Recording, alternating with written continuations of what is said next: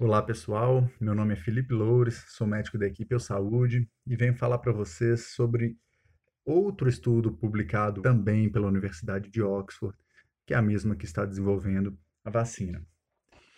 Esse estudo mostrou que pessoas jovens expostas ao vírus, sem medidas de distanciamento social, podem ter maiores chances de desenvolverem as formas graves da Covid-19.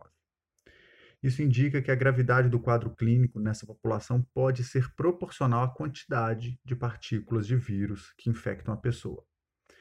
Se os achados desse estudo forem comprovados, será possível reduzir a letalidade da Covid-19 através de medidas comportamentais, ou seja, diminuir o número de casos graves e óbitos sem necessariamente reduzir o número de casos totais.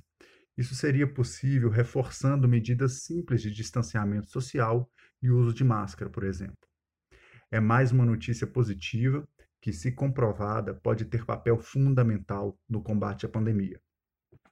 À medida que surgirem novidades sobre o assunto, estaremos aqui para informar e esclarecer. Continue acompanhando, um forte abraço e até a próxima.